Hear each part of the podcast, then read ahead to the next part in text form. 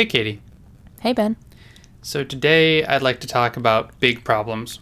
For example, one of my big problems is I seem to be getting less funny. It's it's harder for me to come up with with dad jokes. Uh, I'm not a dad. Maybe that's part of the problem. I'm an I'm uncle, but I Declare pun bankruptcy here. I think pun bankruptcy happens when you when you would have too many puns to consume and it overwhelms you and you start over. Well, yeah, that is. So it's kind of the exact opposite. Well, whatever that's called. Uh, another big problem is one that some of us face in machine learning, which is what happens when the stuff that you're doing is too big to handle in a in a straightforward way. Uh, that sounds a little bit vague, but uh, you'll figure out what we're talking about in a second. First, you are listening to linear digressions. So, big problems in machine learning. Yeah, it's a little bit hard to talk about this with a straight face sometimes because there's this phrase big data that is so horrendously overused as to be kind of meaningless sometimes. But that's a little bit what we're talking about here. How do you do machine learning when you have particularly large data sets that you need to do learning on? Now, in the past, we have talked about uh, big data, as it were. I remember we did a uh, episode on genomic data, which is just massive data sets. We also did an episode on particle physics, where we're talking about huge data sets. Yeah, so the use case here that sort of inspired me, this is something that I and some of my colleagues have been working on for a little while, is how do you do machine learning where the data set that you're looking at is millions of examples that you're interested in training on or scoring? And in the scheme of things, this is not the biggest big data that you could imagine. Particle physics has much bigger data sets, for example.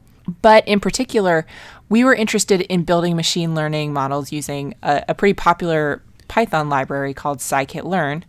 If you want to use scikit-learn, then you're going to be running Python code. And so the question that we had is how do we build one of these scikit-learn models in a way that takes advantage of infrastructure choices that we've made that can be parallelized so that you can run it on a really big data set. And in this case, by we, you're talking about you and your coworkers. Yeah, so I work at this company. It's called Civis Analytics. One of the things we do is build data science software. And we, it's one of the things that's kind of interesting is we use the software that we build. In fact, usually we build it because we want to use it in some sense. Um, and one of the problems that we were finding was we were repeatedly doing a lot of modeling around surveys. And one of the things about surveys is that very often there's dozens of questions on a survey. And you might be interested in actually building models of all of those survey questions. Similarly, anyone who's familiar with modeling probably is also familiar with the idea of hyperparameter tuning. So there's parameters of the models themselves that you might be interested in dialing up or down. So, for example, if you have a decision tree model, if you're familiar with those, one of the hyperparameters that you have to tune for that or that you might want to tune is how deep are you going to allow the decision tree to go? Is it going to are you going to keep it kind of shallow or are you going to allow it to go down very deep, maybe where you have a little bit more risk of overfitting, but it's has a little more flexibility to find little pockets of um, of examples that it can classify. Anyway, there's no right answer that's always going to be true. It's something that very often you have to search over many different options, and each one of those searches you have to do is basically building a new model, and then at the end you compare them all. Got it. So we're not talking about building a model. We're talking about potentially building multiple models, maybe with one hyperparameter or even two or three or uh, even more than that hyper uh, number of hyperparameters. And these are parameters that are having to do with the model itself. So you're not actually just building one model to try to solve a problem. You're building multiple different models tweaked in these different dimensions to try to figure out what model solves the problem the best. Yep. So this is a big challenge for a couple reasons, just to summarize here. Number one is because there's, I guess, three reasons actually. Number one is that there's these hyperparameters that you have to tune. So each model that you want to build, there's potentially many different iterations of it that you would be building. Number two is that the data itself is sometimes very large. Bigger than you could fit on your laptop. Sometimes in training and almost definitely in scoring for the sizes of the models that we're building, we want to be scoring or making predictions on very large data sets. And then the third thing is that potentially there's a lot of different dependent variables that we're interested in modeling. So all those hyperparameter searches that I was talking about in sort of my first bullet point there, multiply that times 10 or 20 or 50 different dependent variables, more sometimes, uh, different dependent variables that you're interested in examining. And so then it becomes a very, very big problem. Okay, so in the case that the data set is too big for your laptop, how exactly do you break up that problem? Like, are you breaking up that problem so you can run it on multiple different people's laptops, or so you can run some subset of the problem and then later on run the entire problem on a machine with more storage, or like, how, how does that actually look? Yeah, so there's two answers to this question, and which answer I pick. So the first answer is specific to if you want to train a model where that model is has to be trained on a very large data set. And there are actually specific architectures and algorithms that are sometimes designed for just that case. Um, we wanted to use scikit-learn because it's a very common machine learning library. We use it all the time. So we wanted to kind of like stick with our key tools and build out a technology that supports that. So this is not a particularly interesting answer, but, but we basically take advantage of Amazon Web Services cloud computing resources where you can buy time on a computer um, and you can say how big you need that computer to be, like how much memory it needs to have. So even though my laptop has something like eight gigs of RAM, you can dial up, I don't know exactly what our top number is, but 20 or 30 gigs or something like that without any real difficulty. And for our purposes anyway, that's usually big enough for you to tr- fit your training set into into memory for what what it is you want to do. So it's kind of a weasel answer, but for our Yeah, purposes, this is it, that say. actually takes care of it. That's- for it's training, kinda funny. Training. Yeah, it's kind of funny because like I, I expected, I, I almost expected like, oh well, we've got this super powerful computer in our our cabinet or or closet or whatever. But no, you know, you just throw it on the cloud via Amazon and you pay Amazon some money and they they take care of spinning up the machines and it's it's kind of cool. Yeah, I mean, I think that most serious It's- machine learning is happening. Like, it's, I'm not going to say it's all happening on the cloud, but more and more it's being moved over to the cloud for this exact reason. Like, you kind of want to be able Yeah. to scale it up and down. Um, So and what I'm makes a lot also of sense, hearing yeah. is this is something that I could just go do. Like I don't I don't need something super secret proprietary to run these large jobs. If I don't have enough disk space on my machine, like I could just buy some time on AWS. Well, yeah, I mean, sure. Uh, hypothetically, now actually administering those AWS instances can be kind of a hassle. and Hmm, yeah, that's true. You know, like let's I'll be a little bit honest here. That's kind of like my company's business plan is like help you out with like that whole process and and take care of like some of the the infrastructure that's involved in like having the data and the analysis like happening on the same computers and things like that. So right. hypothetically, sure, but in practice, that's In practice, it's more super duper fun. complicated, yeah. yeah. um, but anyway, yeah. Now, where it gets a little bit more interesting, again, this is a little bit tuned to our specific use case, but our specific use case is usually a regime where the training data, yeah, you can kind of like sneak in, you know, limbo under the the limitations of the technical constraints on any one machine. However, if you need to score your model, if you need to make predictions with it, that is a different ballgame because very often just think about it if you have a data set that's based off of a survey surveys are typically taken by a few thousand people at most but you might be interested in making predictions for everyone who lives in say a city or everyone who lives in a state or everyone who lives in the country and now we're talking about uh, an upper limit of several hundred million people or several hundred million predictions you have to make and that is a very different ballgame I see. the short answer here, the way that we do this is parallelization. So we break up the scoring set across a bunch of different machines and we put different pieces of the data set on different machines and we have them all run in parallel. And kind of the magic here is that that's not something that you as a user have to worry about. It's kind of like all taken care of. But I think it's worth talking about exactly why that's so important. So I went into the scikit-learn docs and was reading a little bit about prediction latency, like what makes a machine learning algorithm slow to score. And there are a few different things that can contribute to this. So first is the number of features. If there's lots of features in the data set, that means number one, there's more data that has to be sort of all in the same place at the same time in order for it to be making these predictions. So, and then in general, also the algorithms tend to be more complex when they have more features involved with them. So that's one thing that can slow it down is if it has lots of features. The second is that exactly how the input data is represented and if it's very sparse. So there are certain types of algorithms that are designed for dense data or for sparse data and the exact representation. How is the data kind of like stored in memory and how accessible is it to the algorithm when it's going to like make predictions on an individual case, um, then that can affect how fast it is to score one of these models. The third is model complexity, and this is a little bit tied in with the idea of how many features are there, but it's not exactly the same thing. You could have a very complex model with only one or two. Well, I guess it would be hard to do it with only one feature, probably. Well, I guess you could do it with one feature. Anyway, you could imagine a pretty complex model that only has a couple levers if you're making like very fine distinctions or very careful cuts on just a couple of features. You can still end up with a pretty complex model. The next is feature extraction. So imagine that you have kind of a, a raw data set that you're dumping into the algorithm, and some algorithms, in particular, like a neural net maybe, will take those features and they'll kind of transform them or recombine them or extract other features from the original raw features.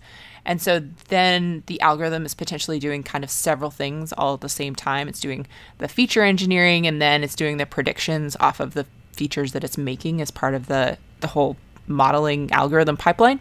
So if you have to do something like that, that'll slow things down, obviously. Last is whether you're thinking about this as a bulk prediction job or as kind of a one at a time streaming prediction. So, do we know up front that we want to score this model for everybody in the city of Chicago?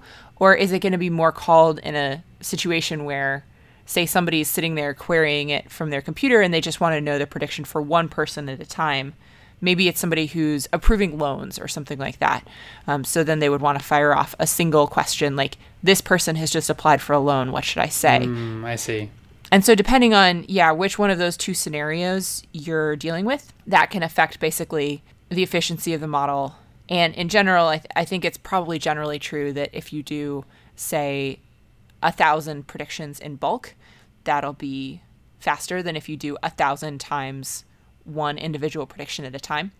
Um, and in particular, our use case, a lot of the stuff that we do is more oriented toward kind of this bulk batch prediction stuff. So that's a little bit one of the one of the choices that we have that we've optimized for a little bit in this parallelization scheme. So we say there's an entire this big data set and we're going to farm it out across a whole bunch of computers.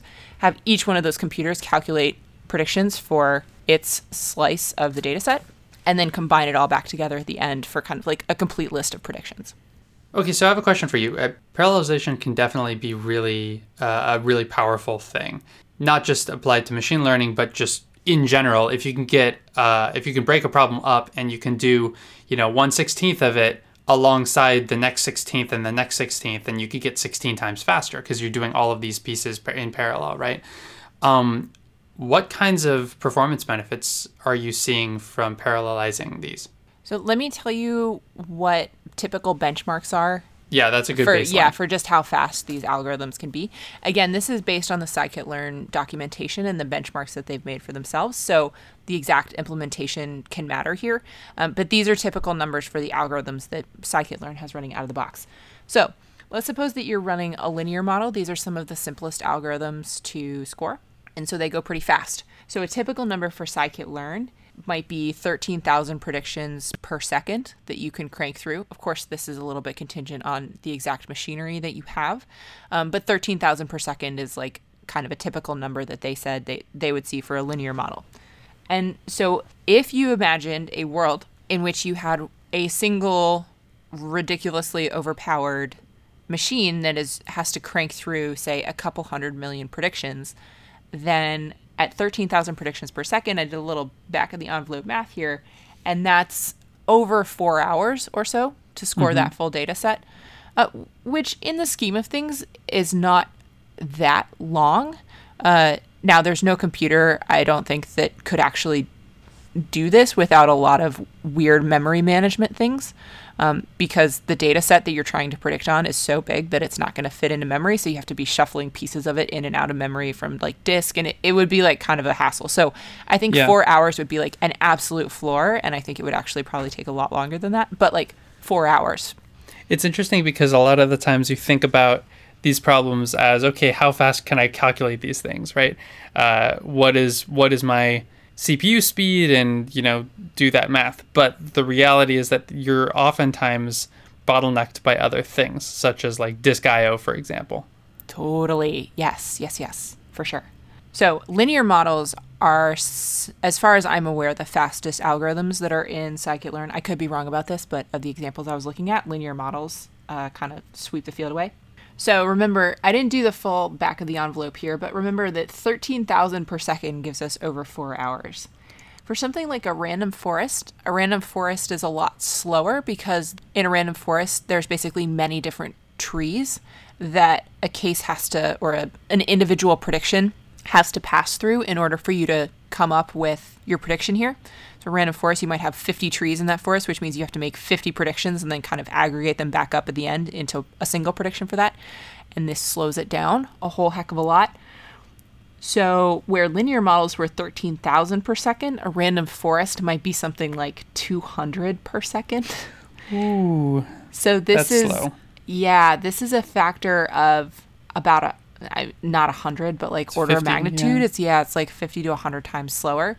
So, that four hours, now if you wanted to do a random forest, and Yeah. random forests are like for a lot of things, they're going to be better for you than linear models, but now we're Mm-hmm. talking to 50 to 100 times slower, right? And then That's yeah. So now you're in the Yeah. order of days and maybe even a week or two. Yeah, how many hours are in a week? 24 Uh, times 7. seven times twenty-four, of course. So it's a little bit less than 200 or so. So, yeah, we're talking about like let's say 2 weeks. it's it's going to be a mess. You you don't yeah, this is not going to be tenable for you. Um, and then the last one, the last data point here is uh, a support vector machine. And support vector machines kind of split the difference. Uh, so it looks like a typical number for an SVM might be 6,000 per second. So it's about half as fast as the linear model. So instead of four hours, it's going to take eight, ignoring any kind of like data IO costs. So an SVM is like still maybe something that's tolerable. Like you can you could conceivably run it overnight or something. Um, But as we said, the parallelization really is kind of like what makes this all possible.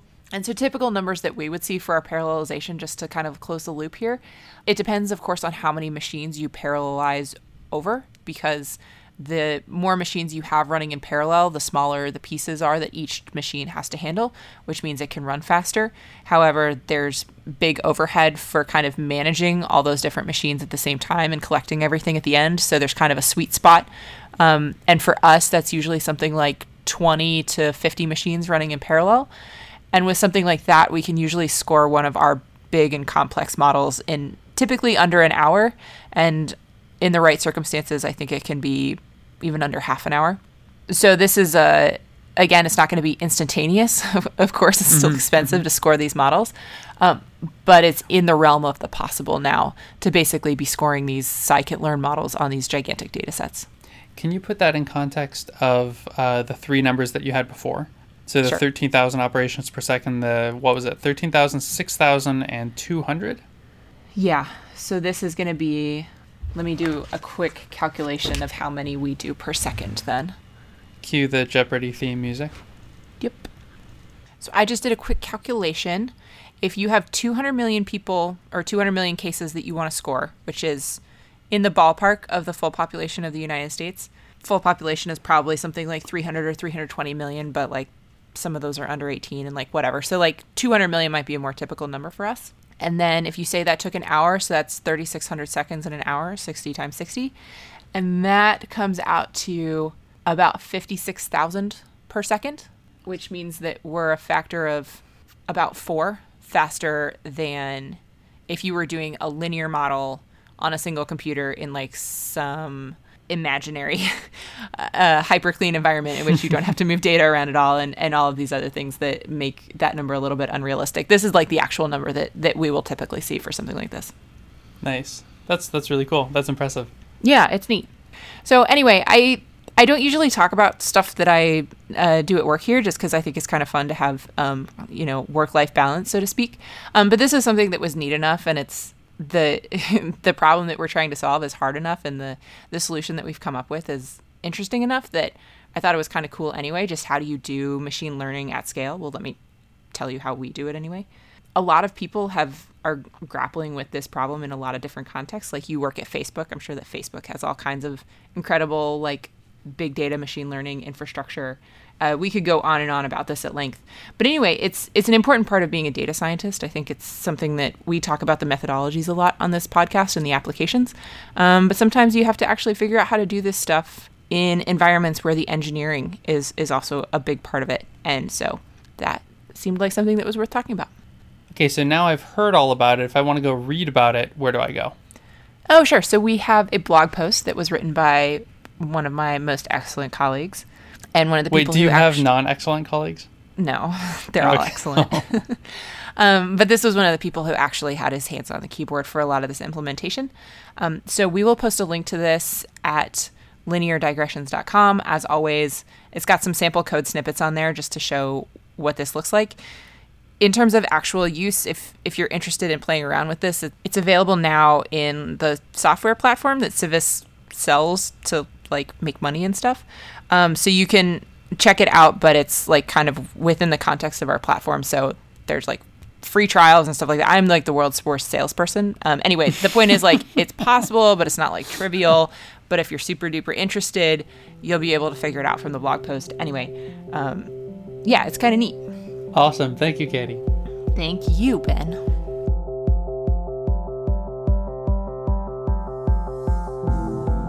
Linear Digressions is a Creative Commons endeavor, which means you can share or use it any way you like. Just tell them we said hi. To find out more about this or any other episode of Linear Digressions, go to lineardigressions.com. And if you like this podcast, go ahead and leave us a review on iTunes so other people get to listen to this content too. You can always get in touch with either of us. Our emails are ben at lineardigressions.com and katie at lineardigressions.com in case you have comments or suggestions for future shows. Can tweet us at Lin Digressions. Thank you for joining us, and we'll see you next time.